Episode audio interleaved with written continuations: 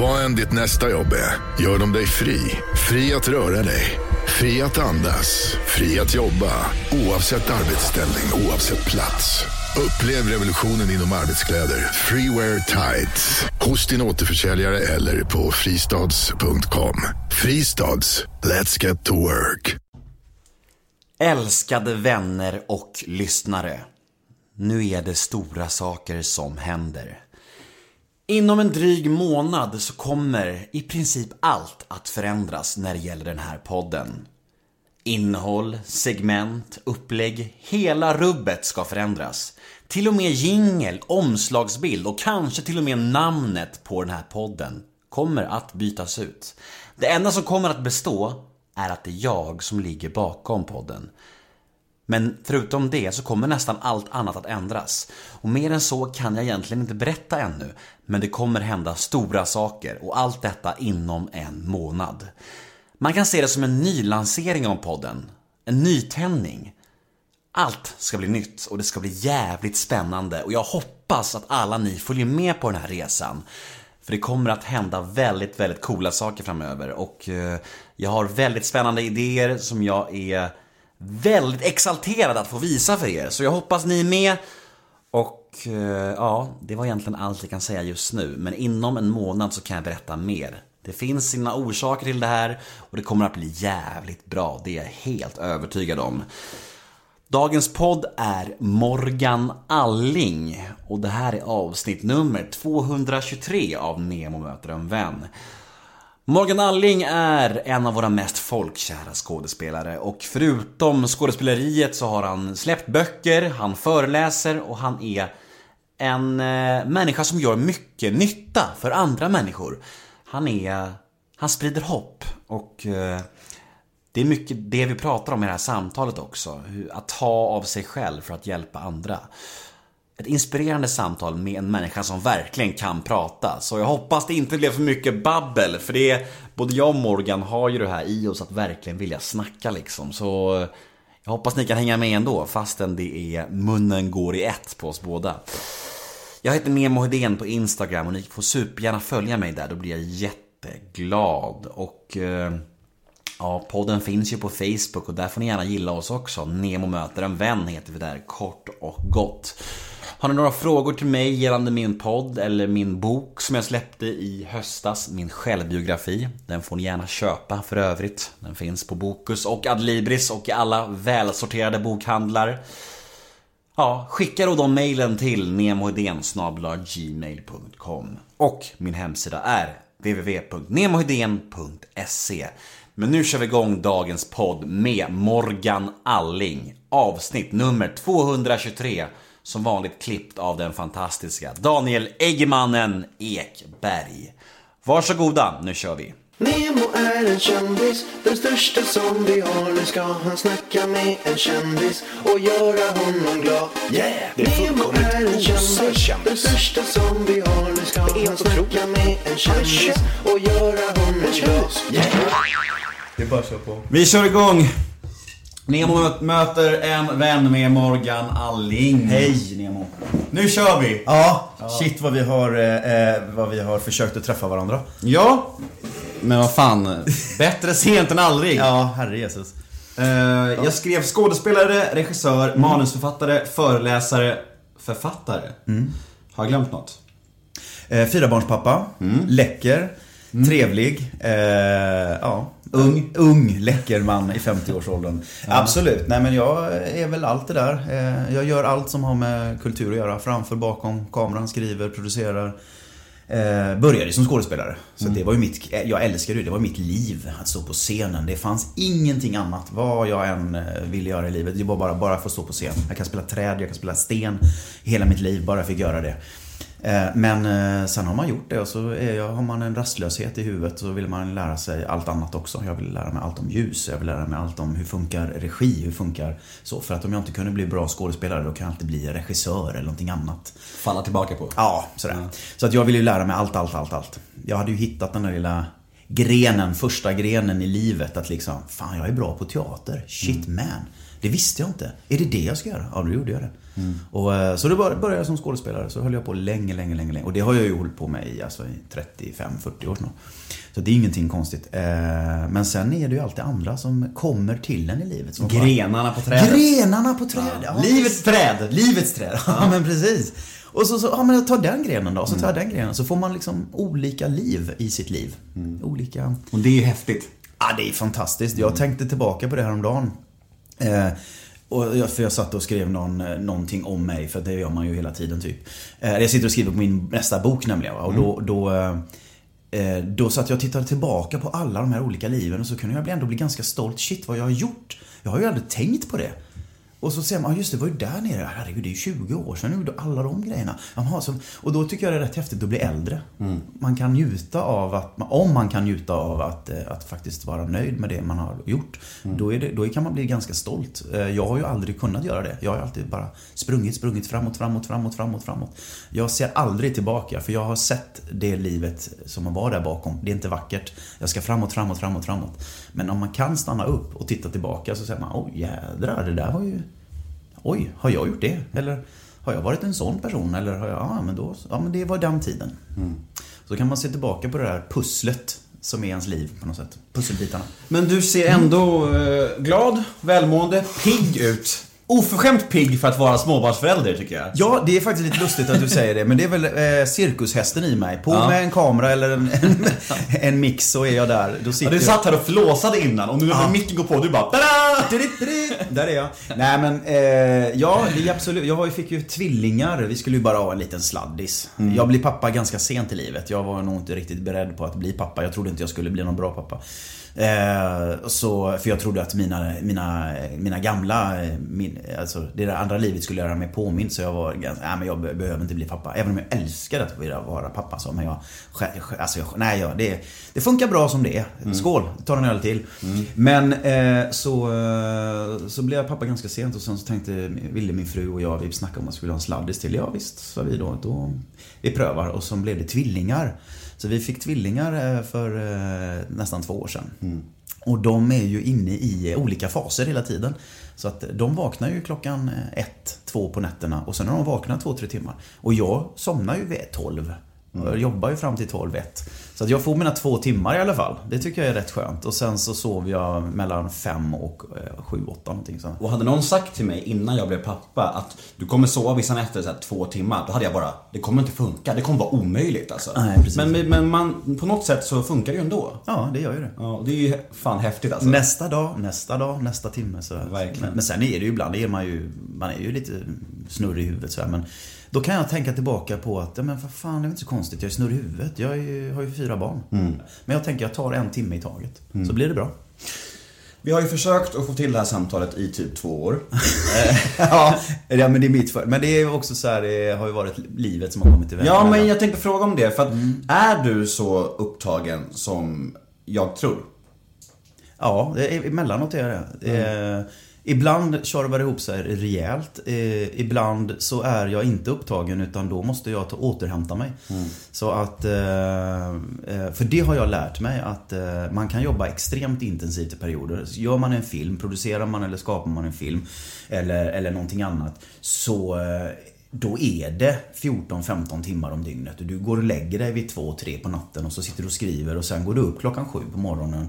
Och, och, och, och du ska ju stå där som inspelningsledare eller regissör eller vad du nu ska göra. Det finns ju inga alternativ. Det kostar miljoner att göra film. Liksom. Och då, då, är det, då, går det, då är man i den bubblan. Va? Men sen, sen så kan man inte gå vidare sen. Sen måste jag ha en, två veckor där jag kan bara återhämta mig. Liksom. Och, och sådär. Så att, eh, ja, med, med eh, barnen som kom då för två år sedan, så då fanns det inte en möjlighet att jag, jag, jag alltså en timme. För mig handlar det inte heller om tiden en timme. Det handlar om att jag måste förbereda mig. Jag måste iväg från saker och ting. Det är så mycket mer än, eh, än, eh, än själva tiden, minuterna. Så att eh, det var mm, det var, ja nej, ja, nej men så är det. Mitt liv är jädrigt inrutat. Det är ju så. Men just nu då, om du ska ta mig igenom en helt vanlig dag. Kan man det? Nej, inga, inga dagar ser likadana ut. Nej, Det är men just nu då? Ja, just, nu, just nu är det så här att Eh, det vi håller på med nu för fullt, det är att vi, vi har köpt en tomt i Nacka och ska bygga ett hus. Samtidigt som jag sitter och skriver då på min nästa bok, uppföljaren på Kriget i slut. Eh, som jag skrev för några år sedan. Och då, eh, den, den ska ju liksom också ut va? så jag sitter ju där och, och, och i, i detta kaos sitter jag och skriver. Så, så jag, men jag skriver ju bäst när det är kaos. I kaos är jag lugn. Då mår jag ganska bra faktiskt. Eh, och sen så eh, åker jag och föreläser ganska mycket fram och tillbaka. Eh, så det måste jag ju då ta hand om. Så jag ringer till vissa här, som jag ska åka till. Och pratar med dem en timme. Vad är det de ska vara med om och se och sådär. Vissa tar bara så här, ja du kommer dit, ja vad bra. Då så, tack Micke. Vissa är mer oroliga. Eh, Jaha, men vad är det du ska prata om egentligen? Och vad är det du gör? Bla, bla. Så pratar man om en timme. Så, här. så då ska det in. Eh, och sen spelar jag ju Så som i himlen på, på Oscarsteatern på kvällarna. Eh, så att jag börjar ju nu igen den första februari liksom då.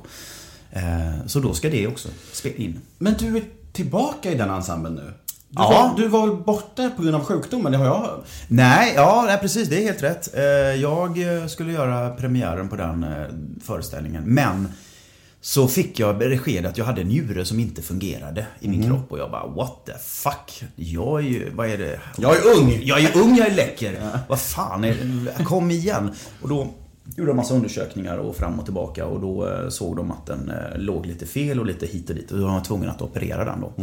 Och då hoppade Björn Kjellman in istället för mig. Så han tog hand om premiären och gjorde det med bravur. Den jäveln. Nej, jag ska... Skitbra. Jag var... Du kände lite så? Nej, absolut inte. Jag har känt Björn sedan vi var små Okej typ. Mm. Eh, eh, eller vi gick scenskolan ihop. Mm, liksom, så så att eh, det är bara så här. Ibland gör han grejer, jag tar över han och alltså det är ingenting så här. Jag tänkte att han gjorde ett jättebra jobb. Mm. Skitbra. Vi är helt olika. Jag går in och gör min grej sen ändå. Ehm, så nu är jag ju- sen, eh, sen gjorde han väl 25 föreställningar och sen så har jag gjort 25 föreställningar och sen så kom vi överens om att nej men fan, vi är skitbra, vi delar på det. Mm. Så att eh, jag kör hälften och han kör hälften. Så en månad var kör vi. Och det är Mm. Bra jätteskönt. deal. Ja, Ja. jätteskönt. Eh, på ett sätt. Eh, sen är det alltid, alltså man vill ju alltid stå, stå inför en publik men vad fan. Det, nu är det så.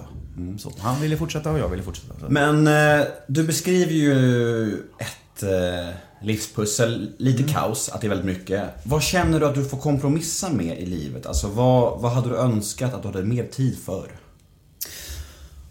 Eh, eh, att eh, vad heter det, kunna vila mer. Liksom. Att vara med vänner, att resa mer. Eller sådär. Att, att kunna, vad heter det, jag skulle vilja ha mer tid med att bara få andas ännu mer. Liksom. Att få vara med familjen eh, en månad på en strand i Thailand till exempel. Eller, eller på en strand i i Roslagen. Det gör liksom ingenting. Men bara få, få liksom för jag, jag, alltså förut så var det för mig att ja, men jag kan jobba hur mycket som helst, inga problem. Wow, wow, wow, härligt. Jag syns, jag finns, jag andas. Men nu så är det så här att jag gör ju samma jobb. Fast jag skulle tycka att det var eh, skönare att kunna komma hem och kunna stänga av. Så att jag bara är med familjen liksom, och inte sitta och skriva också måste jag ju också göra då på kvällen där. Eh, och förbereda någonting. Så att jag skulle behöva ha mer tid egentligen. Eh, så. Men det, allting går i perioder. Det går verkligen i perioder, upp och ner så. Men just precis just nu så känner jag ju det. Eh, men... Eh, Ja. Jag vet vad... Det, alltså mina drömmar egentligen är att jag skulle kunna vilja kontrollera... Eh, Alla människor. alla människor, hela världen. Nej men jag skulle vilja kont- kontrollera min tid mer. Nej, jag förstår. Att den är på mina villkor och inte andras villkor. När jag läste på lite om dig. Men det är två grejer jag tänkte på framför allt. Dels det här svarta hålet som du har pratat en del om. Det här tomrummet inom dig. Hur känns det för dig idag? Finns det kvar i dig idag? Alltså hålen och såren och, och ehm, eh, den där ryggsäcken som både du och jag fick av våra föräldrar säkert. Jag, eller jag kan inte din föräldrahistoria men men eh, den ryggsäcken som vi fick som vi inte har packat själva utan det är någon annan jävel som har stoppat in massa skit i den. Eh, den finns ju alltid kvar. Och eh, den har alltid styrt mig och den kommer alltid att styra mig. Men frågan är hur mycket. Och eh, det jag har lärt mig är att det är jag som styr innehållet nu. Eh, jag, jag försökte ju att rymma ifrån mitt svarta hål hela tiden. Jag kände så här det spelar ingen roll hur mycket kärlek jag fick. Det spelar ingen roll att jag stod på scener inför 10, 15, 20 tusen, ibland någon gång 30 000 pers och alla stod och skrek mitt namn eh, under hela min 90-talstiden när jag hade TV, massor med TV-program på TV och var programledare och sådär. Det spelar ingen roll hur mycket de skrek. Jag trodde ändå inte på det. Jag kände att jag aldrig var värd den framgången. Och, och, därför så var jag väldigt bra på att, ja, tack så mycket, stängde av, nu ska jag gå vidare, nu ska jag vidare, nu ska jag göra nästa grej, nästa grej. Jag bara sprang och rymde hela tiden och flydde från mig själv och min historia.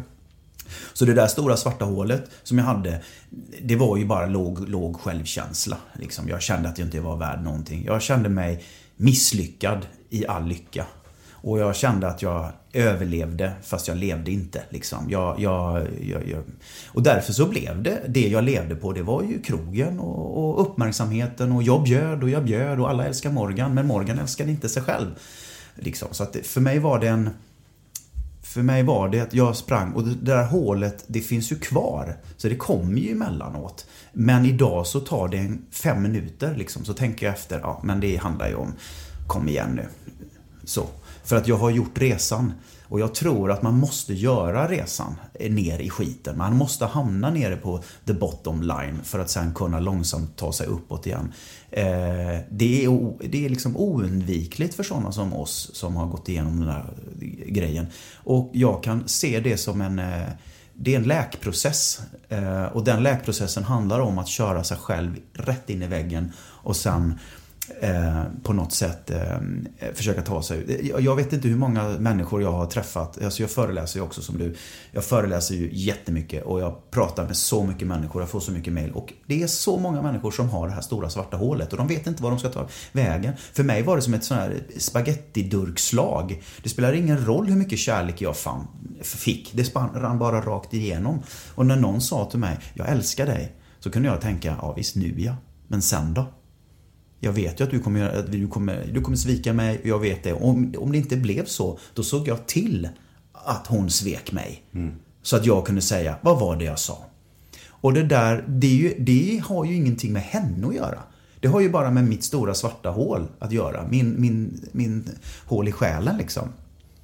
Eh, och då Eh, och när jag, har, när jag träffade sen min fru och eh, som då, ja, hon fick mig att inse att, eh, att jag har ju inget ansvar för vad vuxna människor gjorde mot, mot mig som barn. Jag har ju ansvar för mina handlingar här och nu idag. Liksom. Jag har ju ansvar för att jag är en schysst medmänniska. Oavsett. Och jag, hon sa, jag skiter väl i vad du har varit med om. Liksom. Jag älskar ju dig här och nu idag. Men du, tar ju, du behandlar ju mig för saker som hände för 40 år sedan. Och jag är ju inte dem. Och då var jag tvungen att få en sån, och det är så jäkla skönt att få en sån jäkla känslomässig örfil alltså. Så att jag var tvungen att ta ansvar för min ryggsäck själv. Och inte låta min skit spridas på andra och inte på mina barn. Jag var ju livrädd för att bli pappa. Men jag kan ju inte bli livrädd för att... Jag kan inte missa det mest fantastiska i livet för att jag är rädd för saker som hände för länge sedan med människor jag inte ens minns.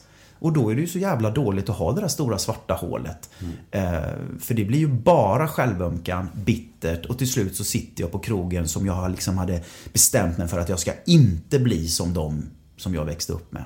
Jag ska inte bli missbrukare, alkoholist, hustrumisshandlare eller jag ska inte bli sån. Och sen höll jag långsamt på och jag har liksom, det har ju varit min drivkraft i hela mitt liv. Bara få den där första grenen på någonting. Jag ska bli mattelärare, nej jag blev skådespelare och då började jag klättra. Och då blev det som att, eh, att jag kan inte, jag kan inte, om jag har hittat det där, liksom den gyllene graalen, då kan jag liksom för fan inte eh, svika mig själv. Så att jag körde ju på men samtidigt så åt ju självkänslan upp mig. Mm. Så att, eh, men då har jag ju lärt mig att hantera den. Panikångestattacker det går ju över på ja, 20 sekunder. Det är bara sådär, ja, det kommer som en jävla stormvåg över dem. Bara, vroom. Förut så tog det ju 40 minuter. Jag kunde stå på scenen och få sådana enorma panikångestattacker. Eh, och, och ibland har jag gått av scenen och, och sådär och åkt till sjukhuset liksom. Och då och sen så åker man upp och så gör de alla undersökningar och så säger de nej, du är ju helt frisk. Uh, jaha, okej, okay, men vad var, var det då? Nej, men det var väl en panikångestattack liksom. Varför då? Jag fattar inte. Mm. Så att jag, um, men då har jag ju liksom lärt mig att uh, hantera dem där jättesnabbt. Så hålet finns kvar. Men um, Efter, om du ska ha ett långt svar, nu fick du ett långt svar. Det korta svaret är ja, håret finns kvar men jag har lärt mig att hantera det. Eh, Bekräftelsebehovet då? Hur är skillnaden det nu idag och eh, förr liksom? Och hur tar det sig uttryck idag? Förr var det väl mer att jag ville bara få vara med. Eh, att få bli sedd och omtyckt och sådär. Idag är det väl mer att man vill bli respekterad på något annat sätt. Jag har inget behov av att stå på, eh, på scenen längre. Jag kan tycka att det är tråkigt ibland. Det händer ingenting. Det är liksom lite så här, jaha, done it. Liksom, förut. Eh, jag älskar ju att stå och möta en publik. Det tycker jag är fantastiskt. Men det handlar ju mer om hur, i vilken form gör jag det. Det här som du gör är också att möta en publik med en podcast. Liksom. Eh, ja, kanske ska testa det eller ska jag göra en videovlogg eller så ska jag... Det finns så många olika sätt att, att möta en publik på. Eh, men behovet av uppmärksamhet har jag inte överhuvudtaget. Utan mitt behov är, är istället att bli mer... Eh, att få göra det jag vill. Förut så gjorde jag det som alla andra tyckte att jag borde göra. Eller jag trodde att de tyckte att jag skulle göra. Jag var ju alla andras till lag. Vill ni att jag ska vara en glad spelevink, då är jag det. Då springer jag in i väggen. Fast det var ingen som hade frågat mig om det. Utan det var jag som trodde att de ville att jag skulle slänga mig in i en vägg. Ja men då gjorde jag det. För jag trodde att de ville det. Och sen tittade de på mig och sa Fy fan, han är ju galen. Ha shit vad härligt. Och sen så var det den killen jag var för dem. Så att jag var ju alla andras liksom till lags. Va? Och då, så när jag inser att att, eh, nej men eh, jag känner att jag, jag måste bestämma mig för vad jag vill göra. Vad är mina drömmar och mina mål? Och då var det, det var ju en jävligt så här, Och då handlar I'm Nick Friedman. I'm Lee Alec Murray. And I'm Leah President, and this is Crunchyroll Presents The Anime Effect. We are a new show breaking down the anime news, views, and shows you care about each and every week. I can't think of a better studio to bring something like this to life. And Yeah, I agree. We're covering all the classics. If I don't know a lot about Godzilla, which I do, but I'm trying to pretend that I don't right Hold now. it in, hold it. And our current faves. Luffy must have his due. Tune in every week for the latest anime updates and possibly a few debates. Oof. I remember, what was that? Say what you're gonna say, and I'll circle back. you can listen to Crunchyroll Presents The Anime Effect every Friday wherever you get your podcasts. And watch full video episodes on Crunchyroll or the Crunchyroll YouTube channel.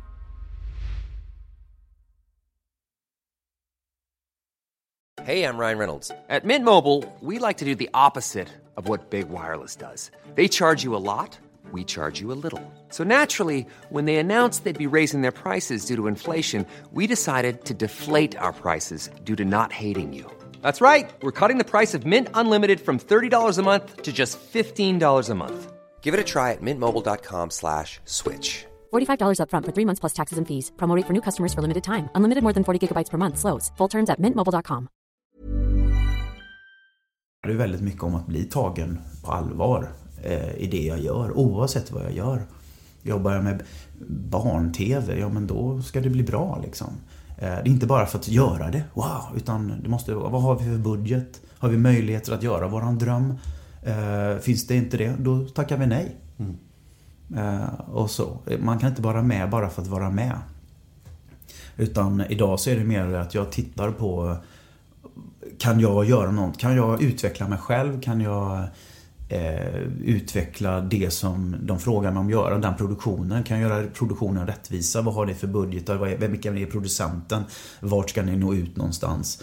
Eh, Sådär. Och det handlar ju mer om att bli professionell. Så att eh, behovet är ju inte alls de samma.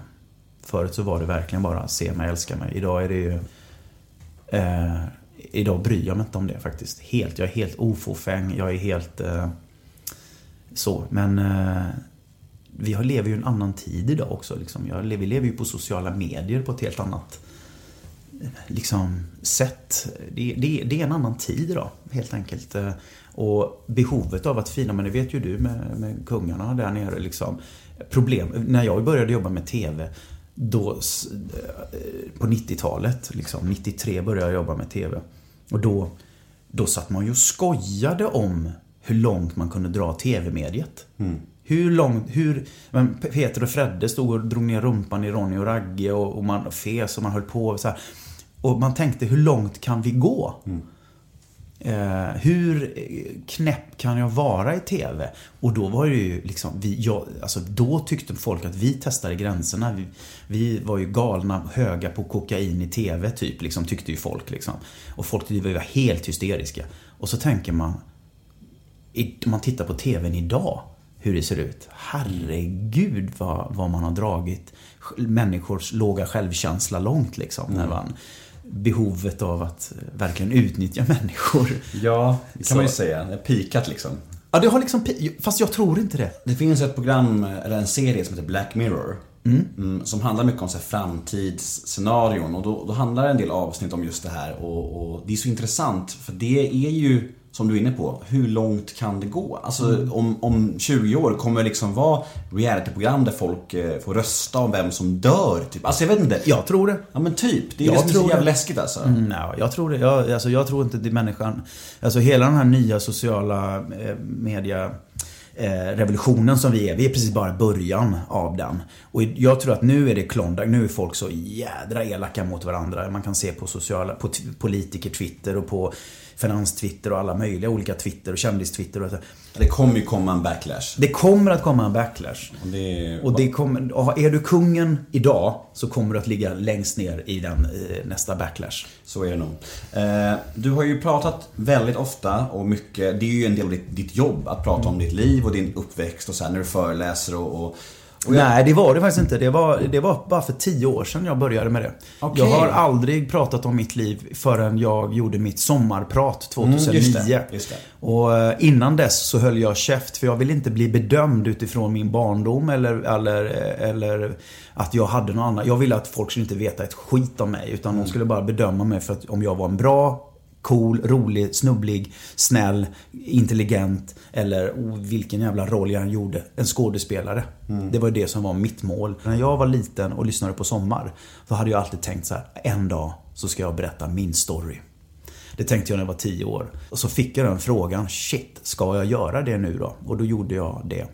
Eh, Berättade min story och då slog det lite grann ner som en liten bomb. Den där killen som dansar och är så glad och trevlig i TV. Fan vilken ryggsäck han har. Han varit med om allt det där. Ja, det har jag. Och vi är ganska många som har gått igenom mycket skit. Men vi håller käft om det. Och så kör vi vidare. Så då tänkte jag att då ska jag berätta min historia. Så då, det, det är bara tio år sedan jag började prata om det. Fan, jag har fått känslan av att du eh, alltså, pratar mycket om din historia. Eh, och det är ju absolut inget negativt, för jag tror att det blir så när man lyfter på locket till jobbiga saker. Man blir, vare sig man vill eller inte, så blir man en slags förgrundsfigur. Man blir någon slags ansikte utåt för det där. Och det är ju så intressant. Och då tänker jag så här, kan du känna dig trött på just det? Att du har blivit just det, eller känner du bara Fan, det här är mitt kall nu. Jag måste göra det här. Och även om du känner dig less på att snacka om din historia så gör du ändå för att du känner att det är viktiga grejer liksom. Ja, det var två frågor igen där eh, Mm. kan man säga. Eller så. Du har rätt i bägge liksom. Eh, Jag har varit snortrött på mig själv eh, och min röst överhuvudtaget liksom.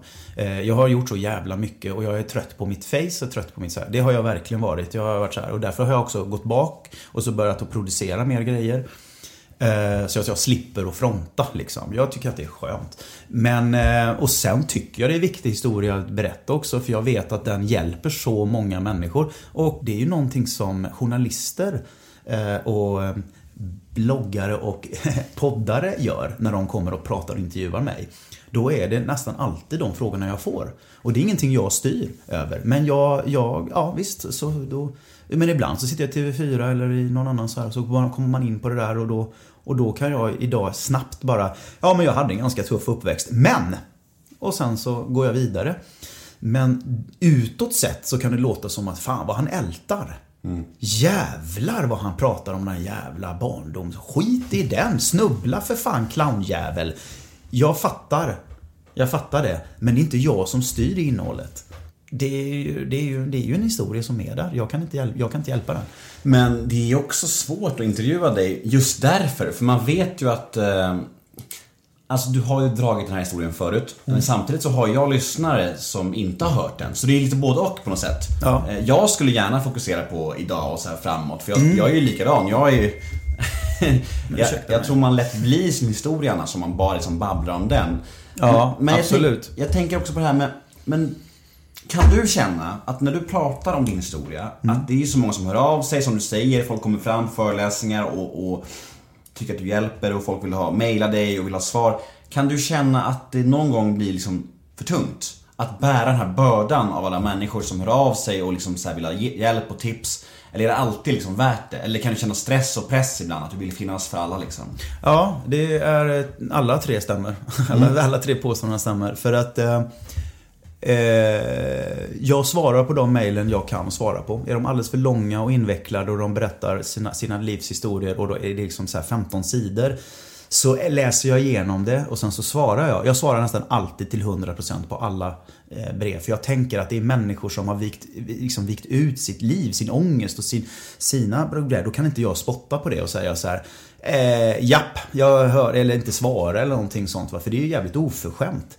Eh, jag är ju otroligt glad över att jag har fått bli den jag bli, blivit liksom. Och när jag, när jag ser tillbaka på mina idoler som jag hade som barn. Så, så liksom, jag skulle ju bli otroligt besviken om någon av dem som jag såg upp till dissade mig. Var elak mot mig. Så jag tar, en- jag tar alla, jag svarar på alla eh, kommentarer, eh, typ nästan på, över alla mina sociala plattformar. Så försöker jag nästan alltid vara där och vara ärlig. Men jag behöver ju inte fläka ut mitt liv tillbaka. Jag kan svara, jag läser igenom de här 15 sidorna och så tar jag eh, några grejer som jag ser och så svarar jag kort på det. Och, sen så, det, och det tar mig en halv minut. Jag svarar artigt och ärligt. och Liksom, och så, och så eh, har, jag, har jag ändå hjälpt en annan medmänniska för sen får jag tillbaka tack så hemskt mycket Morgan. Och det är ju skitfint. Eh, men ibland så går jag in när människor behöver hjälp eh, där det, där det är, då kan jag gå in och svara mycket längre och är mer invecklat och så. Men eftersom jag kan min story, jag har min livsfilosofi, så går det ganska fort att skriva ner också. Eh, men sen så är det punkt där. Jag fortsätter inte.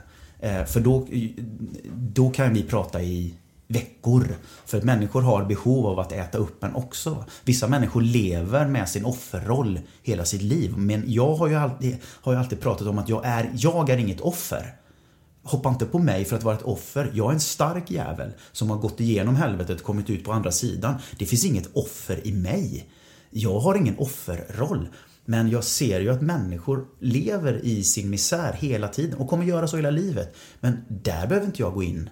Jag behöver inte hålla på och eh, förstärka deras offerroll och prata om hur synd det är om dem och fortsätta. Utan då säger jag bara kort och så här. Vad vill du göra med ditt liv? Fokusera på dina drömmar.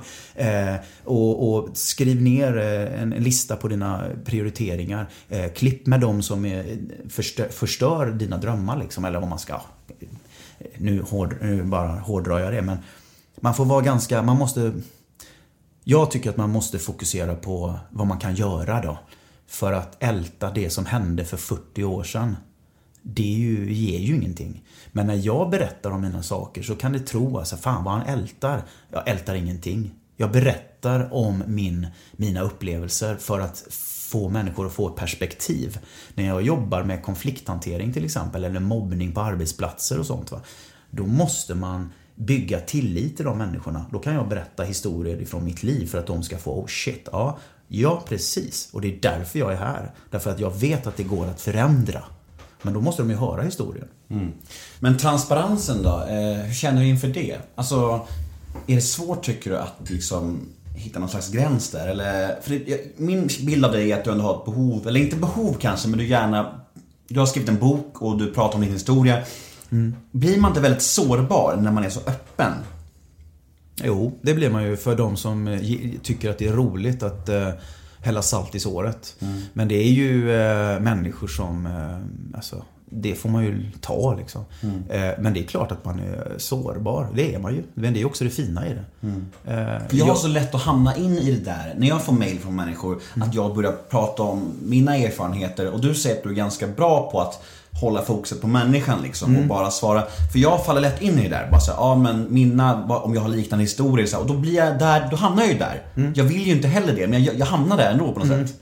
Du har verkar ha kommit längre där i alla fall. Ja men jag är 20 år äldre och jag har också varit där att jag istället för att lyssna på den andra människan så eh, berättar jag mina historier. Mm. Men eh, jag har lärt mig att hitta en balans. Det tar ju tid. Herregud, jag har varit dum i huvudet i 20 år också liksom. Och skrivit jättekonstiga saker också naturligtvis. Som kanske inte alls stämmer överens med hur man egentligen ska göra. Men man prövar ju sig fram i livet. Men det är lätt att, att eh, jag försöker att se på en, en, en story som jag får höra. Så ser jag då försöker jag se den utifrån ett helikopterperspektiv. Tar man bort känslorna i det så ser man bara kränkningar, handlingar. Du kan ta bort namnen, eh, du kan ta bort relationerna. Du kan bara fokusera utifrån vad är det som sker. Ja, och då får man ju säga, ja jag förstår att det här har varit jättejobbigt för dig. Och, och så kan man räkna upp händelserna. Ja, det här måste ha varit jättejobbigt och jättejobbigt så här. Ja, men vad ska du göra nu då? Men har dina perspektiv gentemot din barndom förändrats med åren tror du? Alltså om du skulle jämföra hur du tänker på din barndom idag kontra för 20 år sedan. Är tankarna annorlunda då? Eller det? Ja, det tror jag. Jag tror, ja, ja, när du säger det så. Ja, det är det. Förut så drevs jag av revanschlust och känslorna styrde som satan. Era jävlar, jag ska springa runt er på utsidan. Eh, för att grejen är ju så här med sådana barn som jag då, eller vi, som växer upp i sådana här eh, miljöer. Vi har ju sjukt låg självkänsla och då är det att våra behov av att få synas, finnas, älskas eh, utnyttjas ju. Och jag vet inte hur många gånger jag har blivit blåst på pengar, eh, blåst på kontrakt, blåst på jobb och så vidare. Och det är ju för att de kan göra det. Eh, och, och så. Men idag kan jag ju liksom se jag kan ta hjälp på ett annat sätt. Förut så skulle jag göra allt själv. Idag kan jag ringa till min agent och säga du får ta den förhandlingen. Eh, för att de vill göra så här. Och jag, det där kan du bättre. Jag kan ringa till någon och säga jag behöver hjälp med det här. Jag behöver hjälp med... Jag kan ta hjälp på ett annat sätt. Därför att förut så skulle jag ju klara allt själv liksom. Så att jag ser tillbaka på mitt liv på ett annat sätt. Det gör jag. Jag kan se det lite nyktrare. Att, eh, att eh, jag kan förlåta mig själv för att jag har sprungit och varit sån jävla valp. Finns det några enskilda händelser från din eh, alltså barndom, uppväxt fram tills du blev liksom vuxen som har format dig extra mycket tror du? Som Ja, det är alltid de här eh, sveken när folk ljuger för mig. Ehm, eh, Tanten i den gröna sabeln är ju en sån historia som jag brukar berätta om eh, när jag skulle från ett eh, fosterhem uppe i Forshaga, Värmland och eh, de fick inte mig därifrån och då kommer hon tillbaka den här socialsekreteraren och eh, Socialsekreteraren, det låter som jag tycker jag är full här. Eh, socialsekreteraren eh, kommer tillbaka och säger att hon eh, har eh, pratat med min biologiska pappa. Eh, och, eh, och jag vill ju absolut till min biologiska pappa. Han och jag har ju redan träffat liksom. Eh, och då, då följer jag med henne. Och så hon säger att det är bara en prövoperiod. Och sen så hoppar jag in i bilen och ska pröva att bo hos min biologiska pappa. Men hon körde mig då till ett barnhem istället. Hon ljög ju mig rätt upp i ansiktet.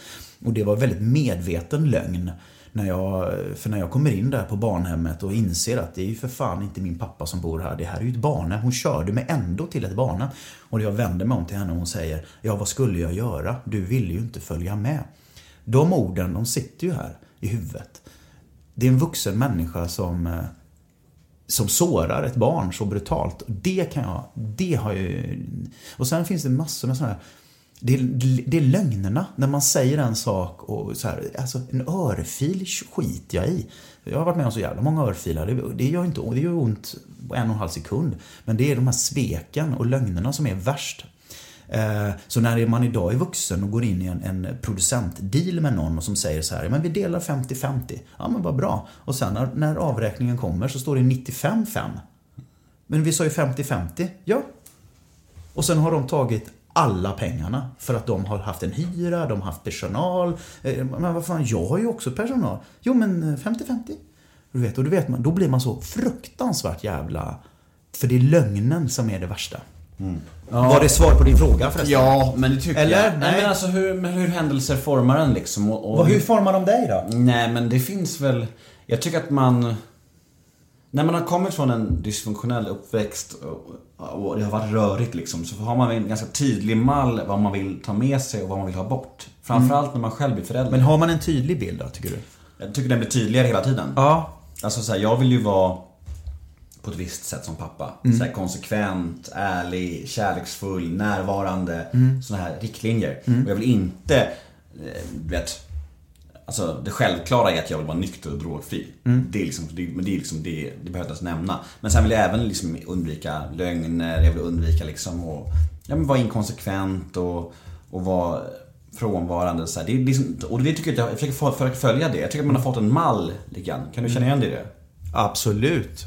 Absolut känner jag igen det. Det är ju våran trygghet i kaoset.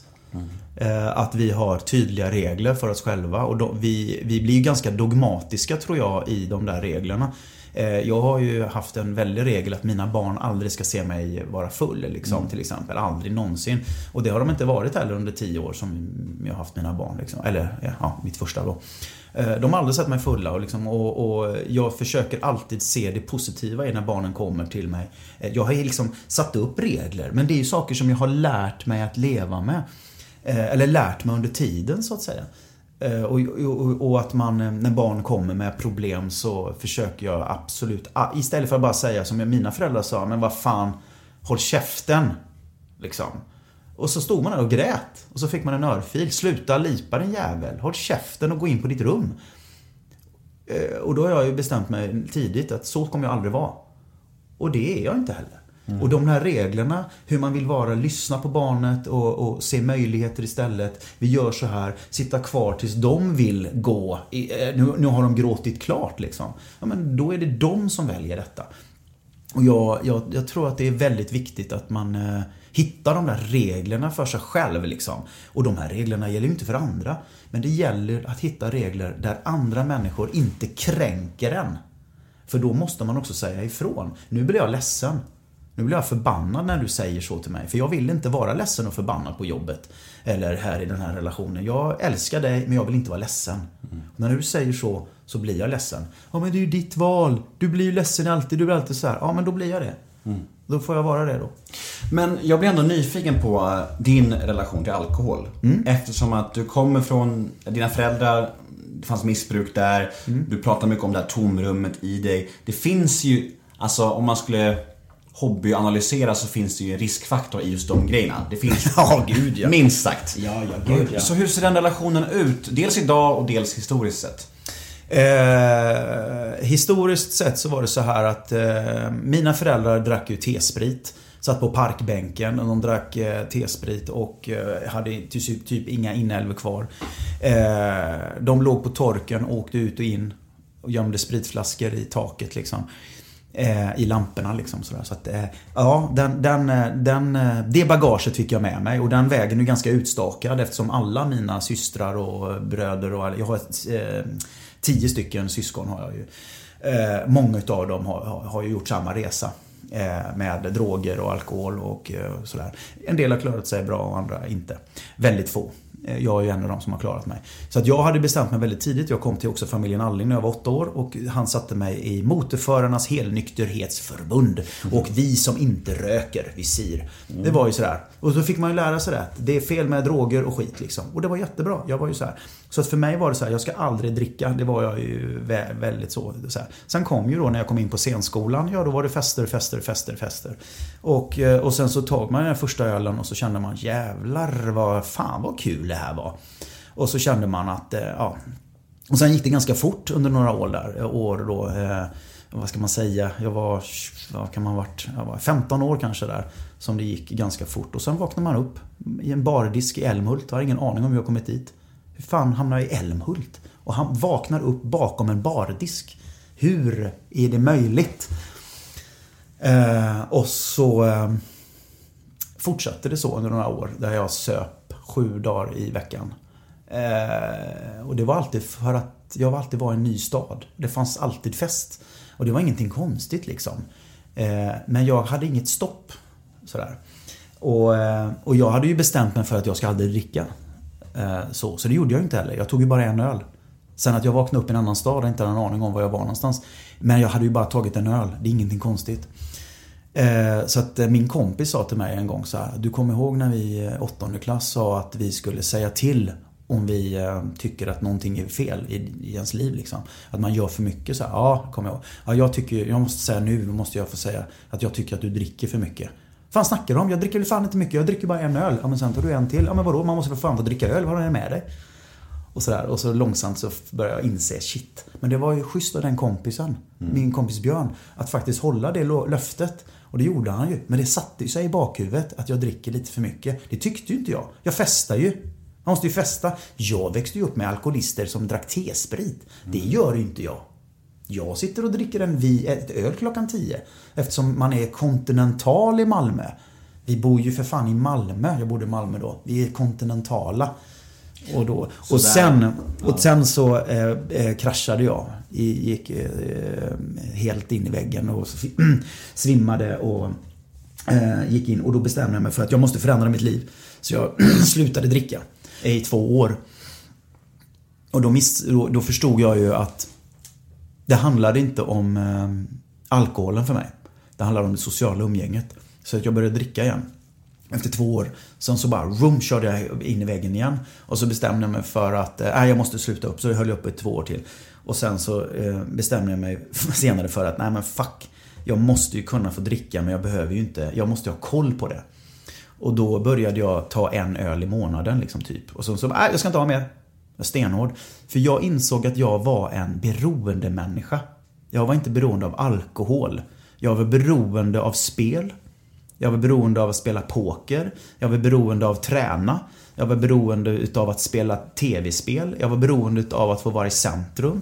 Jag var beroende utav... Jag var en beroende människa. Och när jag bestämde mig för att jag är en beroende människa och sen kan jag hitta olika beroenden. Eh, och det funkar en kvart, eller i, i två år där, två år där, två år där. Och då kunde jag ju säga det, ja men jag är en beroendemänniska. Men då gör jag ju så här, ja, jag spelar klart det här spelet.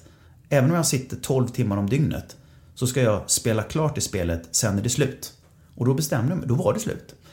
Men det var ju för att jag inte ville fortsätta. Så då gjorde jag det, ja, men spela klart det. Sen kunde det ta två år innan jag började spela Playstation igen. Eller poker eller någonting annat sådär. Och när jag insåg att, när jag bestämde mig för att jag är en beroende, då behövde jag inte heller dricka. Så idag så kan jag dricka en öl och sen behöver inte jag ha mer. Eh, jag kan, eh, på en, på, på, eh, och det här har jag gjort i, ja vad kan jag ha gjort, 15 år. Och då är det så här, jag tar ett, men jag, för jag är inte beroende av själva alkoholen. Giftet är inte jag beroende av. Utan jag är beroende av det sociala. Men det är ju fortfarande ett beroende. Och, och så, så att eh, där, det, det är min relation till alkohol idag är att jag kan ta ett glas öl eller en, eh, en champagne, två, tre glas champagne och sen dricker inte jag mer på två månader.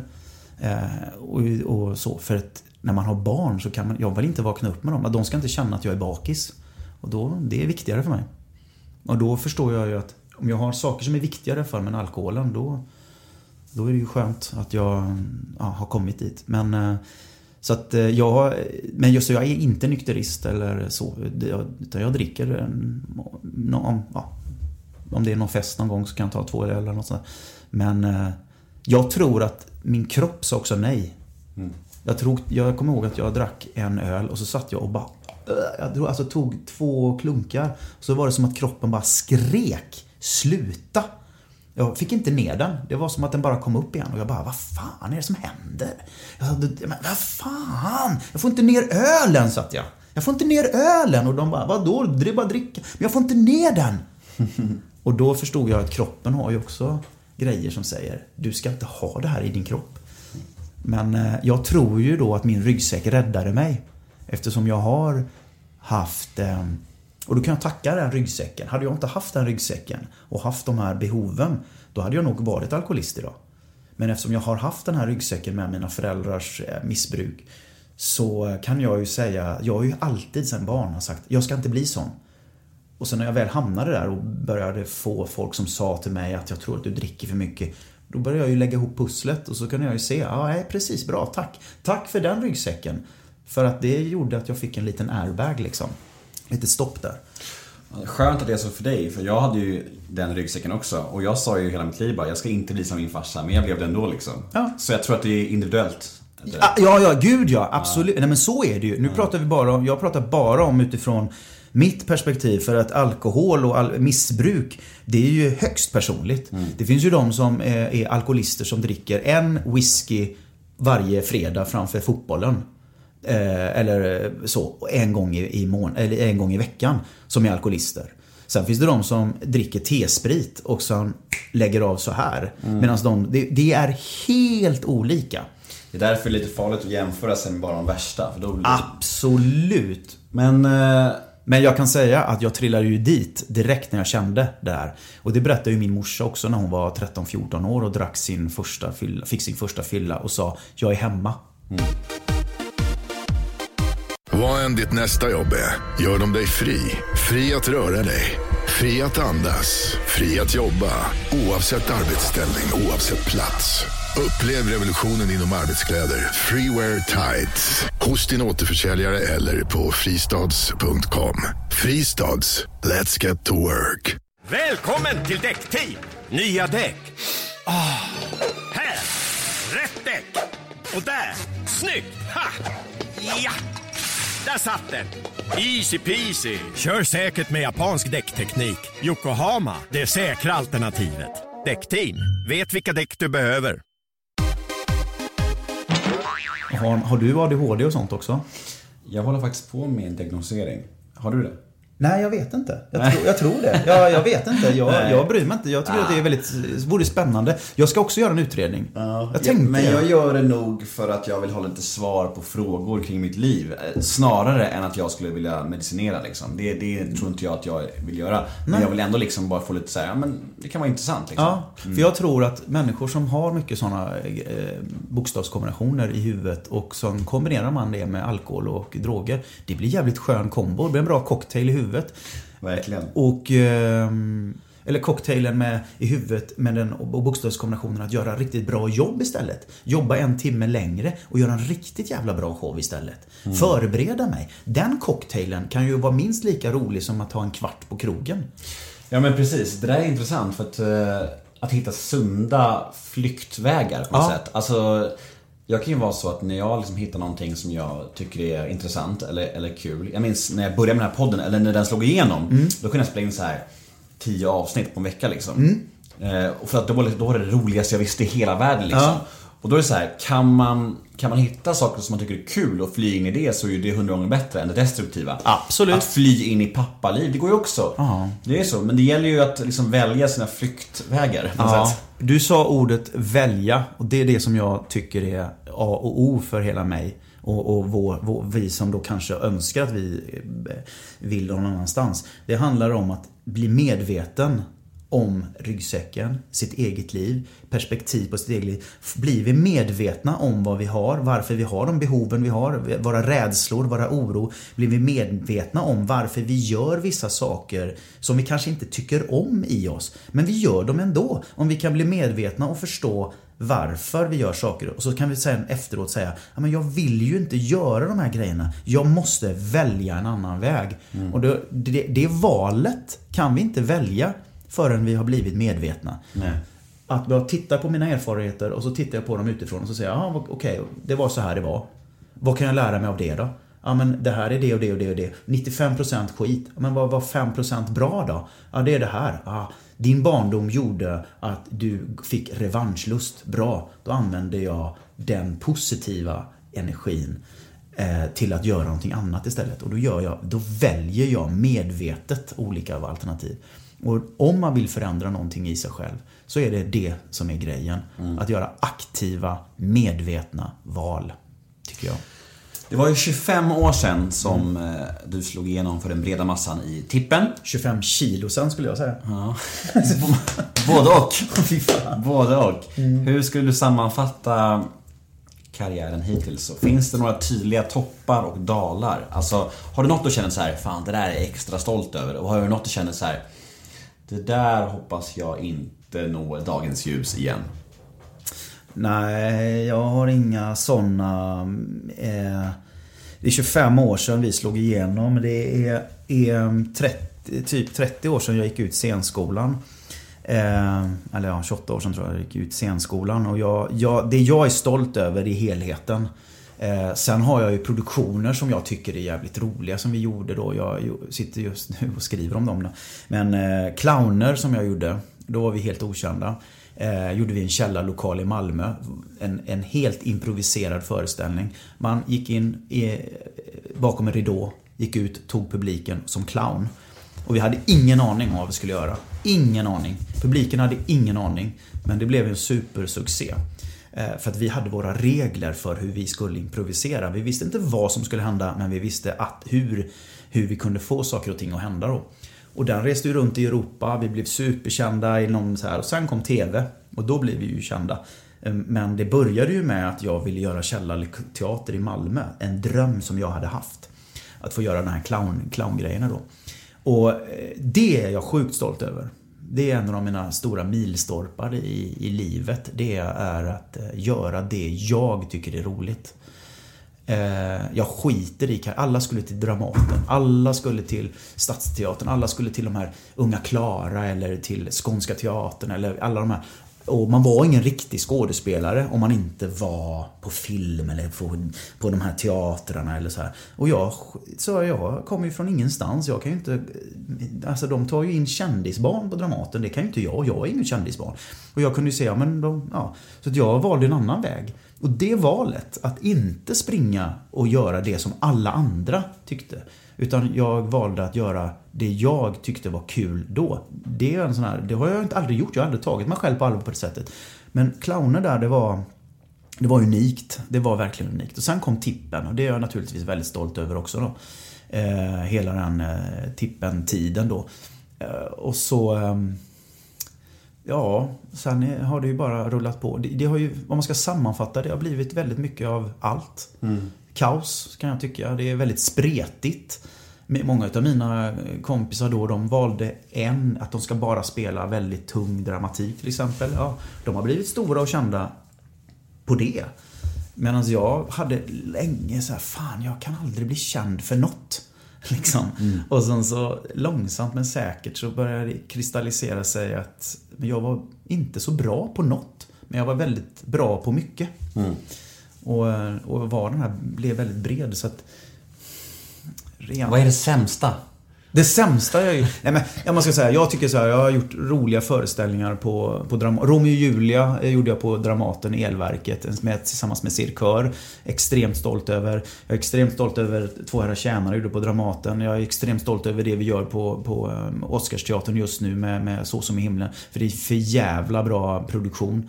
Eh, Alla är, det är världsklass på alla positioner. Det är sällan under alla åren som man, man träffar på det där. Det är alltid något som brister och så. Men sen kan det vara bra. Va? Men det här är världsposition på alla. Liksom. Eh, om man ska ta mycket det där. Sen eh, om det som man är stolt över. Det sämsta jag har gjort. Jag brukar inte... Jag, jag tycker att när vi slog igenom i tippen så kom ju sen jävla massa producenter och så skulle man ha de här två Lasse och Morgan-figurerna in i allt. Det skulle ju vara allt så här. Så vi gjorde ju för till exempel Godmorgon Sverige i Göteborg, gjorde vi 50 program om dagen. Där vi aldrig stängde av kameran utan vi hoppade in bara. Vi fick såna här, det var ju korta sketcher liksom. Men eh, vi improviserade i en- green screen. 50 jävla sketcher om dagen. Det kan jag känna är sådär ah, när det blir korvstoppning och man ska in för att man är känd. Ska du vara med i det här? Mm. Eh, och så går man in och så är man lite halvdålig. Det kunde jag uppleva är sådär. Men eh, ja, jag vet inte, vad fan har jag gjort med? Jag brukar inte se tillbaka på eh, negativa grejer. Nej, det är väl bra. Eh, Det är väl sunt. Ja, man, man ska ju lära sig av sina erfarenheter men eh, vad fan, jag ska tänka ut något man inte är så jävla stolt över. Sen kan jag ju varit med i produktioner som är jävligt tråkiga. Liksom. Alltså om man står på scenen och känner herre Jesus. Men det gör man ju. Det är ju en del av livet. Det är ju en, det är liksom, jag, jag tänker alla stora skådespelare har stått där och gjort jävligt dåliga grejer. Man är dålig ibland. Det är, det är ingenting konstigt. Jag är nog mest glad över att jag har vågat göra saker som har varit utanför min comfort zone. Det, Lite snabbfrågor då. Mm. Vad röstade du på nu sist? Jag röstar eh, alltid på eh, humanism. eh, jag kommer inte säga partipolit för det, det, det går... Eh, det går... Eh, och det blir olika. Olika varje år så att eh, det är... eh, Det har varit... eh, Men jag... Eh, Vänster i alla fall. Nej, det behöver jag inte säga. Nej. Inte vänster. Det är, det är inte, det är inte självklart att det är vänster. Det är, men det är... eh, Ja, jag är liberal kan man säga. Socialliberal kan man säga att jag är. Vad, slö, vad slösar du pengar på? Allt känns det som just nu. Just nu så slösar jag pengar på dyr bil, dyr, dyra lån. Eh, det är pengar som bara går rakt ut så här. Eh, annars är det nästan uteslutande god mat tillsammans med familjen och sen resor. Eh, jag har en förmåga och jag har nog alltid haft den att jag tycker att pengar ska in och pengar ska ut. Eh, jag har, eh, så har jag alltid, jag har aldrig snålat. Jag försöker spara eh, naturligtvis. Jag tycker det är roligt med aktier till exempel. Jag håller på med, med det. Men det var ju för att jag gick scenskolan en gång i tiden. Och då så var ju det eh, ett mantra. Då var ju alla eh, kommunister liksom, eh, typ. Eh, Det var väldigt så vänster och eh, kapital och allting var det fruktansvärt. Men man sa alltid så sa man så här att arbetaren ska äga kapitalet. Och då köpte jag aktier. Då tänkte jag, ja men exakt. Den lilla jävla arbetarclownen ska fan äga aktier. Eh, och då, då blev det en del och sen eh, idag så kan jag se tillbaka på det. Fan, det var ju 25 år sedan eller 30 år sedan. Jag började spara i, i fonder och i aktier och grejer och det har blivit en liten buffert. Som jag kan idag känna, fan vad tur. Och det var ju små pengar hela tiden. Det var ju en 50-lapp här och en 50-lapp där. Det var ju två öl på krogen liksom. Som jag kan jag sätta in där. Och sen har det blivit en liten sån här, så, och- men, men eh, så det, det är en grej jag har. Jag är inte snål eh, så utan jag sätter undan på så här sparkonto bara så här, flopp, ta, låt, det ta, lå- låt det vara där.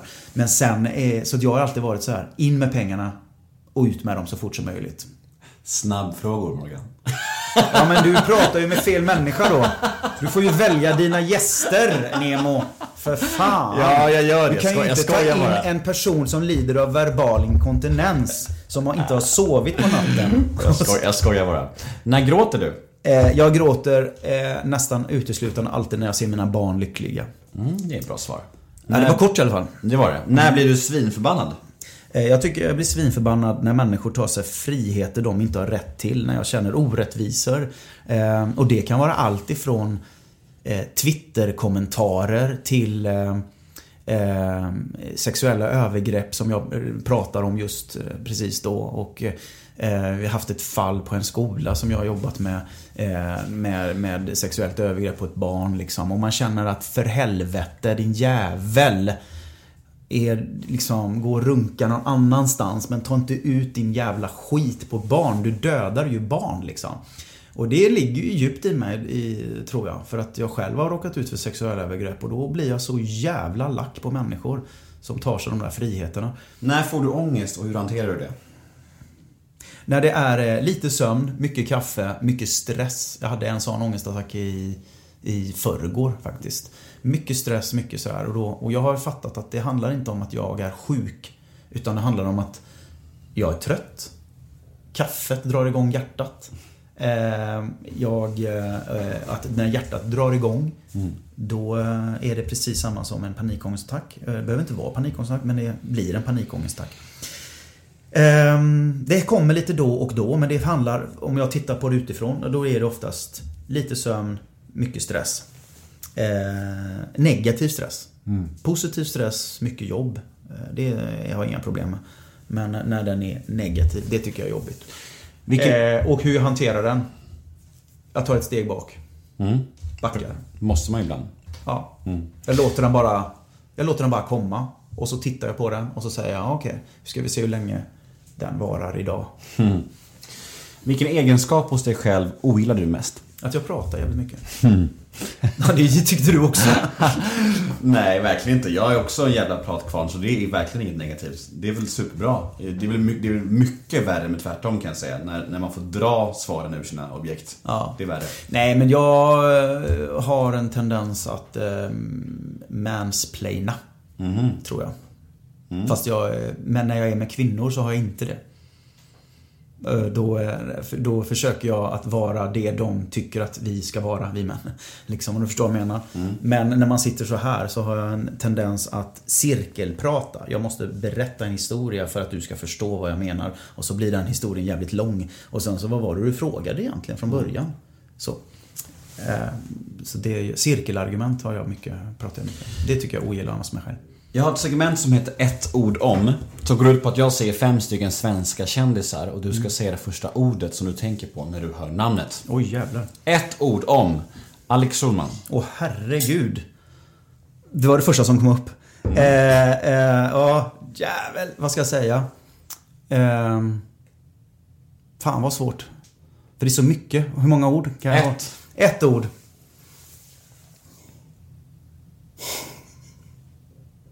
Nej, jag, herregud, blir jävligt bra. Jag, eh, jag har haft svårt för eh, den mannen för att... eh, På många olika sätt faktiskt. Eh, Jag har råkat ut för honom och det är inte roligt. Sen så, jo, jag kan. Jag gick in och kollade på hur många följare han har på Twitter. Den är intressant. Han har 300 000 följare på Twitter. Varav 170 000 är fake. Mm. Hmm. Hycklare. Hur ser man det? Det finns ett program som heter eh, Twitter... Eh, vad heter det? Twitter Unique? Twitter... nej. Det är så här, och då kan man, gick jag in och kollade. Då kan man bara skriva in sitt namn och så ser man hur många som är fake och hur många som är, är på riktigt. Och då tog jag uh, Hanif Bali, gick jag in och tittade på. Och hur många utav hans följare som är fake. Eh, och det är ju Twitters eget program då. Och då hade han ju, han har ju 90 000. Men 30 000 ungefär var fejkade konton. Mm. Så han har ju inte 90 000. Alex Schulman hade då eh, 100, han har ju 300 000 och hälften av dem ungefär var fake då. Och jag hade 700 kanske, 500, 700. Marcus Birro. Eh, duktig... Ja, ett ord. Fan. Eh, eh, ehm. Marcus Birro, fotboll, ÖIS, Örgryte, Italiena, Ett italienare, ord. sammanfattad, en bra människa. Ett ord. Ett, ja. Det har aldrig varit svårare att köra ett ord om med någon människa tror jag.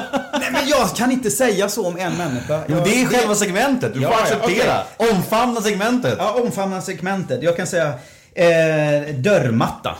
Eh, vet jag inte heller jag kan säga. Eh, Marcus Birro. Eh, Öysare. Sara Larsson. Ja, eh. Så fan. Ja, men jag, jag måste först tänka så här, Sara Larsson, vilken, vilken Sara är det? Så då tänker jag på en kompis jag känner som heter Sara Larsson. Så tänker jag så här, ah, mat. Kan jag inte säga mat, kan jag inte säga. Mat kan jag inte säga till om Sara Larsson. Du, du tänker väl säkert på musikern Sara Larsson, eh, sångerskan. Eh, svinduktig. Jag tänker inte bli din kompis. Nej, Nej, exakt. Men du, när du frågar, med ADHD slår in va? Då har jag, när du säger Sar, då har jag redan fyra Sara i mitt huvud. Eh, och så Sara, Lars, ah du menar nog eh, den. Fast då tänker min hjärna, fan det är ju roligt om jag svarar kok, eh, eh, kok, eh, kokbok liksom. För min Sara skriver så, ah men det kan ju vara roligt då. Nej, det blir fel, jag kan inte tänka det. Och då, sen kommer Lars on. Och då är vi redan hemma. Så jag har redan tänkt ut massa grejer innan. Sara Larsson, eh, fantastisk. Driftig, kunnig. Framgångsrik. Livet har bara börjat för den tjejen. Jimmy Åkesson. Eh, eh, Sölvesborg tänker jag på. Eh, jag tänkte, första jag tänkte på var ju rasist. Men det är ju, ja, rasist. Mm. Lekeberg Persson. Författare, alltså. Ett, eh, tyck, tycker, tyckare. Fan vad svårt. Nej men det går inte att säga så till en människa som lider av verbal inkontinens. Alla människor är så här. Det är jävligt kul. Hur det, Ja. bara, hur det bara kliar hela din kropp. Ja, ja, jag sitter och drar mig själv i håret så här, för att jag tycker att det är en människa som Alex Schulman, han är, han är dubbelperson, dubbelnatur. Dub, det tycker jag är jättebra. Dubbelnatur. Så jävla duktig författare, men också ett jävla praktarsle ibland. Har gjort sin karriär på att vara svinelak mot människor. Eh, och, och, och sen så får han kritik för det. Nej, jag skojade ju bara. Jaha, men hur fan, det skojet var ju inte speciellt roligt. Jag satt ju fan och grät. Inte jag då, men mina kompisar. Och då blir det en dubbelnatur. Det tycker jag är ett bra ord. Säg det, fråga mig igen, Alex Schulman. Alex Schulman. Dubbelnatur. Ja, bra. Eh, vi har eh, några lyssnarmail som vi ska avsluta med. Och det är eh, nummer ett, lyder så här. Två frågor till dig Morgan. Om du ska ranka dig själv, Peter Haber och Fredrik Hallgren som Rudolf, hur ser den rankingen då ut? Och var du ledsen att du inte fick spela Rudolf i den nya filmatiseringen? Eh, rankingen är att etta är Peter Haber i Sunes sommar. Etta är Morgan Alling i Sunes eh, Grekland. Sune, eh, vad heter det? Eh, Sune i Grekland, Sune i fjällen och Sunes bilsemester. Det är Morgan Alling etta i de filmerna. Eh, och Fredrik eh, Hallgren är etta i Sune vs Sune. För mig finns det ingen rangordning i kultur. Peter gjorde sin roll för 30 år sedan. Han var superbra i den rollen. Älskade honom. Jag tror han haft svårare att göra Sune i Grekland för att han är 60 år och det funkar liksom inte. Eh, då. Så att för mig, eh, då var jag bäst i den filmen. Eh, och, och, för att det var jag som gjorde det. Och jag, jag ogillar att ranka människor eh, utifrån eh, det där. Alltså så här, och jag har aldrig sett det så heller. Utan det är andra människor som jämför hela tiden. Det är ju som James Bond eller så, ja men tycke och smak liksom, vad fan. Nej, jag, jag eh, rankar eh, vi alla ettor faktiskt där. Mm. Och det är en jättelång politisk diskussion som jag kan tycka är sådär där jag... Där, den, den frågan kom ju i Aftonbladet för några år sedan. Vem tycker du är bäst? Peter Haber eller Morgan Alling som är eh, Rudolf i Sune-filmerna? 95% tyckte att Peter Haber var bäst. Och jag blev väldigt eh, ödmjukt jävligt glad över att det var 5% Därför att då hade nämligen inte filmen ens haft premiär, Sune i Grekland. Utan de gör en undersökning om en film som ingen har sett. Och så frågar man vem tycker du är bäst? Och då var det kritikerstorm emot Sune, nya Sune-filmen. Då hade de gått in, Aftonbladets kultur nöjesredaktion, gått in på en, eh, på en eh, Facebook-flöde. Och sen har de sett nio negativa kommentarer. Nej men fy fan, Peter Haber är bäst. Men de hade sållat bort 27 positiva. Och sagt, som var Fan vad roligt med en ny Sune-film. Åh kul, Morgan Alling gillar jag, bla bla. Och så vidare. Det hade man sållat bort. Och sen har man valt att göra ett redaktionellt arbete utifrån nio negativa kommentarer och så gjort en undersökning. Filmen hade ju för fan inte ens haft premiär. Och då kände jag så här. Vad, vad är det här? Vad är det här för jävla värld? Är det vuxna människor som sitter och håller på så här? Vi håller ju för fan på med konst. Ska vi jämföra? Ja, men 1972 så var det en annan kille i Borås som var jätteduktig helt ointresserad. Det som är, är det som är nu, här och nu. Hålla på och prata om historien eller någon annan eller någon annan. Vad fan, det är ju det vi har pratat om hela tiden, du och jag. Våra minnen, våra, det som var förr. Herregud, Peter Haber var ju alltså, fantastisk. Jag älskade honom i, i de där filmerna. Men de barnen som idag tittar på Sune i Grekland var inte ens födda då. De de har, jag vet inte hur många mejl jag fått, men vi satte på min gamla Sune och de, de stängde av direkt. Ja, därför att det är så kultur fungerar. Vi är här och nu liksom. Det blir ett långt svar. Så du har inte varit ledsen över att du inte fick vara med i nya? Nej, gud nej. Jag ska göra andra grejer. Bra. Eh, nästa mejl. Hej Morgan. Mm, hej. Är det lika knullig stämning på Let's Dance som så många vittnar om? Man får känslan av att det försiggår mycket otrohet, affärer och annat fuffens där. Är det något du kan bekräfta eller dementera? Nej, det är inte så. Mm. Det är en, eh, en hype som eh, några gärna vill ha, tror jag, kring sin egen person. Mm. Så, tror jag. För att jag har varit med i två säsonger av Let's Dance. Och eh, sen vet jag att det finns ju par som har blivit ihop där. Och det tror fan att de ligger med varandra naturligtvis. Men det är ju inte att det knullas överallt. i alla liksom... Fan, man är helt jävla fucking slut eh, efter den lördagen. Och sen ska man upp på söndagen och fortsätta. Då inte fan ligger vi och knullar runt omkring i, i lokalerna. Det är någonting som någon har eh, hittat på. Det kanske var så eh, två veckor någon gång på tre fester. Kanske en eller två som gillar att hålla på. Men som produktion, det funkar inte. Det är bara bullshit. Nästa mail. Hej Morgan, vad tänker du om Stjärnorna på slottet så här i efterhand? Är du nöjd med produktionen i allmänhet och hur tänker du på tjafset med Claire Wikholm i synnerhet? Ja, Stjärnorna på slottet var ju en jävla märklig resa. Jag tyckte ju att eh, Eh, både och ska jag säga med produktionen. Jag var inte beredd på den eh, eh, verbala eh, käftsmäll som jag fick därifrån eh, Claire. Eh, Det är ju så här att programmet lyder ju under ganska strikta regler. Första frukosten, då handlar det om barndomen. Vid lunchen, karriären. Vid kaffe, eh, eftermiddags eh, med middagen så handlar det om livet eh, efteråt. Liksom. Det som har det vanliga livet. Liksom. Det är ganska strikt. Liksom. Det tog ungefär tre sekunder efter att jag sa ja varsågod och ta för er, här är min frukost. Då tog det tre sekunder innan då Claire började med jaha, har du blivit våldtagen? Har du blivit misshandlad? Har du... och Då, går de, då var jag ju tvungen att bryta liksom. Det, jag, bara, jag fick inte prata klart någon jädra gång. Det var helt sinnessjukt. Och eh, de andra, de, Stefan, eh, Stefan Sauk blev ju asförbannad. Nu får du fan skärpa dig! Han, jävlar, låt killen för fan få prata till punkt. Ja men jag bara. Och så var det igång. Jag satt, jag har jobbat med TV i 30 år. Jag visste det att jag öppnar inte käften. Jag säger bara så här. Jag är ganska cool och så tittar jag tittar på henne och så väntar jag på det. Här kommer de att klippa bort. Det vet jag att de kommer klippa bort. Så jag satt ganska coolt och ganska lugnt så här under middagarna. Ja, det, det, tar vi, det kan vi ta sen så här. Men jag kan börja med, och så börjar jag om. Ja, kära vänner. Här har vi frukosten. Välkomna. Eh, och sen så började vi prata. Och det spelar ingen roll vad jag sa eller vad jag gjorde. Så sa hon alltid negativt eller, eller, eller dissade och bla bla. Och så satt jag och pratade om saker och ting och eh, eh, och då kom det liksom hela tiden. Ja men du är sån och du är sån. Och de andra, vad fan låt killen få prata för fan. Och så var det hela tiden. Och jag kände bara, nej men jag, jag gör TV. Jag gör TV. Jag håller tyst. Jag låter dem få klippa ihop detta. Efter när kamerorna var på så kom hon och bad om ursäkt. Varenda gång. Ja, Jag ber om ursäkt, det var inte meningen. Det kändes som att jag tog över nu. Det var meningen. Så, ja, ja, men det är lugnt. Det, vi vet ju inte vad de... De kommer klippa ihop det. Absolut, är fine. Ja, men ja, ja, jag ber om ursäkt så.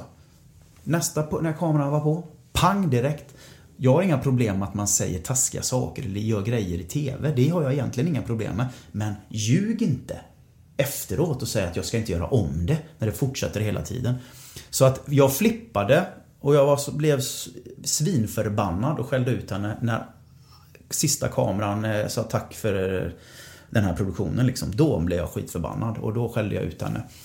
Eh, och eh, Så för mig var det sen, var det bara så här, gå hem på kammaren. Jag kände att mitt program blev kast.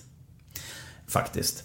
Eh, det känner jag för att jag eh, jag fick inte göra det programmet jag ville. Vi hade ju, man pratade med produktionen. och Vad kommer vi att prata om det? Du har bilder, de kommer att klippa, de kommer att fixa och hona. Då pratar vi om detta då, så pratar vi om detta. Vi lägger ju upp en plan för programmet. Och när hon säger till mig till exempel att jag är eh, då självgod, som de då tog med eh, i programmet då vid middagen där. Då fanns det ju en plan för det. Det var ju att jag skulle berätta om den lilla barnhemskillen som fick allting, precis som du gick igenom. Du fick ett TV-program, eh, du flippade. Du söp ner dig och du trodde att du var kung i baren liksom. Precis denna resan gjorde jag också. Jag berättade om hur jag fick allt, men jag kunde inte ta det. Jag satt i jävla barer och privatplan och allting. Och jag var... Jag fattade inte vad jag var med om. Jag trodde inte på det. Detta gjorde ju att jag kollapsade. Detta skulle jag berätta. Jag hinner ju för fan inte ens berätta att jag sitter i ett privatplan och fattar inte. Och då säger hon att jag är självgod till exempel. Va? Eh, och sen så klippte de ju bort då mitt svar till henne när hon säger ja men då förstår jag, då ber jag om ursäkt. Då har de ju klippt bort det svaret för det var för långt antagligen för det, min mun är ju så lång. Så det är ingenting konstigt. Men, men jag upplevde ju att det programmet blev för mig eh, inte så roligt. Det är en av de där i karriären man känner när man... Det är ju som att... att det är ju en hyllning till mig och den jag har varit och det jag har gjort. Och det är ju fantastiskt. Vilken jävla ynnest att få en sån grej. Då vill man ju göra det bra och få visa då, berätta historier och få visa djupet och bredden i den man är. Med berätta barndomsbilder och karriären och allt vad det nu är. För det är ju det programmet går ut på. Men så blir man lite... Ja, man blir, man blir utsatt för en jävla brutal övergrepp. Det värsta var ju inte det. Det tycker inte jag. Alltså, ja, det var som det var. Jag kan gå vidare. Men det var ju eftermälet som jag blev mest ledsen över. Det var ju då när hela Alex Schulman-klanen drar igång sitt sociala medier drev då liksom mot mig att det måste finnas en sanning och han sitter där och Kalle Schulman skrev massor med jävla skit och då bara Vänta, vad, vad, vad, de har ju ingen aning, de var ju inte med där. Men det har inte med det saken att göra. Det har med att man stoppar upp fingret och ser man vem är mest i, i hypen nu? Ja, då säger jag att precis tvärtom. Och sen så får man många följare eller man, får mycket, man skapar mycket turbulens. Och det är ganska cyniskt sätt tycker jag att leva. Att man måste spotta på den som kanske då man pratar mest om den veckan. Har man ett behov av att spotta någon på ryggen eller i ansiktet då blir det ganska tufft när man möts på Stureplan. Då, blir, då ser jag ju att hur de viker undan och går åt andra hållet. Och, och då känner jag, fy fan vad små människor som har ett behov av att sparka på någon som kanske redan ligger ner eller kanske någon som är håsad. Och så. Och så tänker man, det där apropå dubbelnaturen. Jag kan ju bara bli så här, fan vad, du gör ju så jävla bra grejer. Varför måste du... Och sen så, nu råkade jag ut för det den här veckan och så nästa vecka är det något annat, en annan grej då. Och sen så, men det värsta tycker jag var, i det hela om det finns en, en värre, det var att mina vänner likade de negativa, alltså pissiga jävla kommentarerna. Och när de sitter, Ann Söderlund och Schulman och alla de där sitter i sina poddar och förklarar, ja men sån är ju Morgan. Han är ju sån. Han håller ju på med detta. Och det har de ju ingen aning om. Jag har ju aldrig träffat människorna. Ja men han är ju så för han gör ju bara monologer. Jag har gjort två monologer på 30 år. Och då kan jag bli så här, man ljuger. Man ställer ut människor och då blir, det blir jag mest ledsen över. Så att ja, jag är, är, hel, är, över helheten så ser jag Stjärnorna på slotten som en jävligt negativ erfarenhet. Eh, det som hände i programmet men sen också eftermälet. Där kände jag så här, det var inte så jävla sunkigt. Jag lägger ut mitt hjärta Eh, på bordet och sen så finns det människor som står och spottar en i ansiktet. Eh, och så. Sen har, vet jag att Claire Wickholm har ju ångrat sig 2000 gånger för att hon, jag är ju kompisar på Stadsteatern som undrade vad fan höll du på med? Och då kan jag känna, ja, men det är ju taskigt mot henne också. Jag tror bara att hon hade ingen aning om vilken produktion det där var. Jag har ingen aning vad hon gjorde men det var, det var ingen rolig upplevelse. Kan jag inte säga. Produktionen i som helhet, eh, jättebra, underbar, fantastisk på alla sätt och vis. Eh, hela med Claire Wickholm eh, känner jag, fy fan, det var jävligt pissigt. Mm. Eh, framförallt var eftermälet med eh, hela den här Twitter-mobb-skiten med eh, Alex Schulman och Kalle Schulman och Anita Schulman och Ann Söder. Hela den, det kände jag var sunkigt, elakt. Eh, det var som någon spottade på mig rakt i ansiktet och jag har alltid gillat Ann Söderlund. Jag tycker hon är jävligt rolig och bra. Sen hänger hon sig åt sån skit. Då känner jag så här, för fan håll det för god liksom. Eh, därför att de var inte där. De vet inte, de såg inte, de hade ingen aning om hur det där var. Och det handlar, för dem handlar det inte om det. Det handlar om att nu har man en chans att röra om lite i grytan. Och det de gör det på, det är andra människor. Det är de känslorna. De spottar inte bara på mig, de spottar på mina barn, de spottar på min familj, de spottar på hela min bransch. Eh, Men de går vidare ändå. För de fick in 100 000 till på kontot. Och det tycker jag är cyniskt. Det är mobbning by business. Så. Sista mejlet. Hej Morgan, berätta om din medverkan i Gåsmamman. Hur var det projektet? Gåsmamman. Eh, jag spelar ju Simon Svart där, eh, en advokat med eh, eh, drogproblem. Eh, det är en jävligt fin produktion. Rickard Holm som är regissör för den eh, är en superbra regissör. Han får alla att känna sig trygga och eh, lugna, coola och fina. Och eh, är en eh, lyhörd regissör. Jag kan komma med konstiga idéer och han säger nej det där gillar inte jag. Men du det där tycker jag, det lät spännande. Gör sådär. Ja.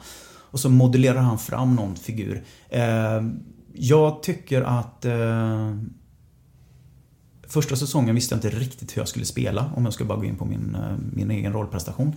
Serien som helhet tycker jag är fantastisk. Eh, Alex, Alexandra Rapoport är jättebra. Alla är jävligt bra. Eh, och det är en otroligt eh, häftig story. Eh, och sen första säsongen visste jag inte riktigt hur jag skulle lira. Liksom. Jag bara, fan är jag för figur? Ska jag vara liksom ball eller så här? Och så kom vi på det där. Men att, nej men det är en kille, han har, han har en topé. Liksom. Han är naken under. Eh, och vissa, vissa eh, när jag sitter och har möten va, så ser man hur jag sitter med mitt ben som fladdrar under bordet. Så ser man att jag sitter i min advokatkostym men under sitter jag med strumpor, eh, vad heter det, barfota.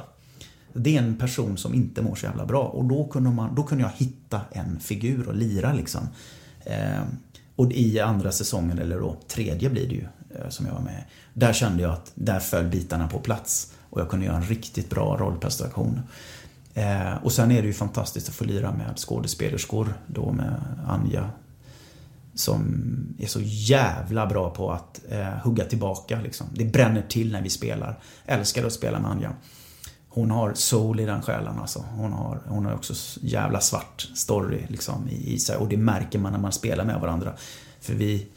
Och även när vi gjorde Sune-filmerna, då är det någonting annat. Men helt plötsligt när vi gör mm, Gåsmamman, då bara pang, då smäller det till i scenerna. Mm. Och jag tycker att det syns i rutan.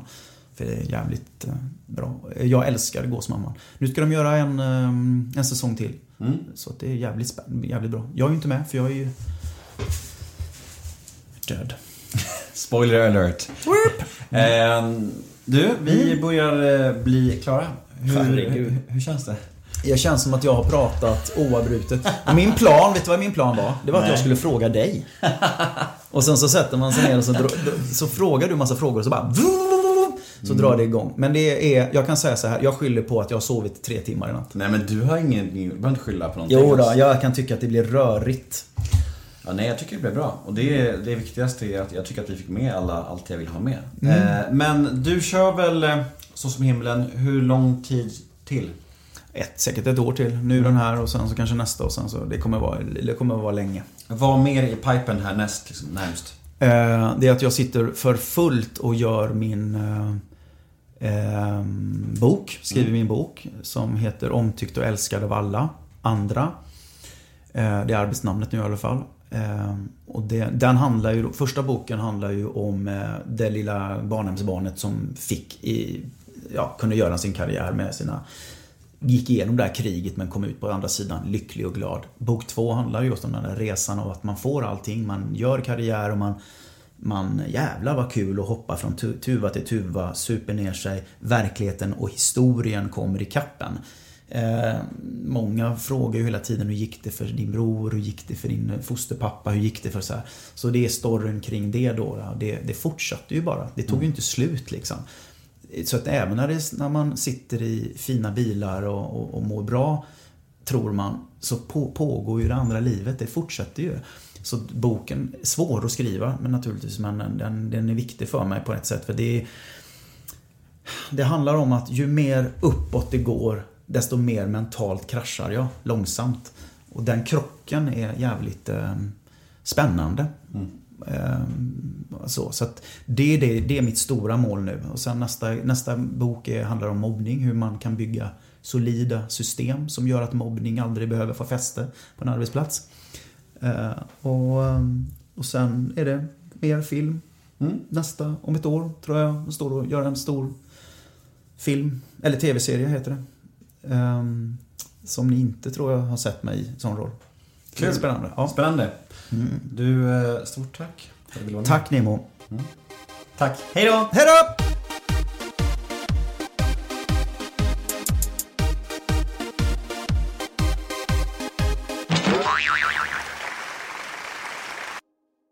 Vad än ditt nästa jobb är, gör dem dig fri. Fri att röra dig. Fri att andas. Fri att jobba. Oavsett arbetsställning, oavsett plats. Upplev revolutionen inom arbetskläder. Freewear Tights. Hos din återförsäljare eller på fristads.com. Fristads. Let's get to work.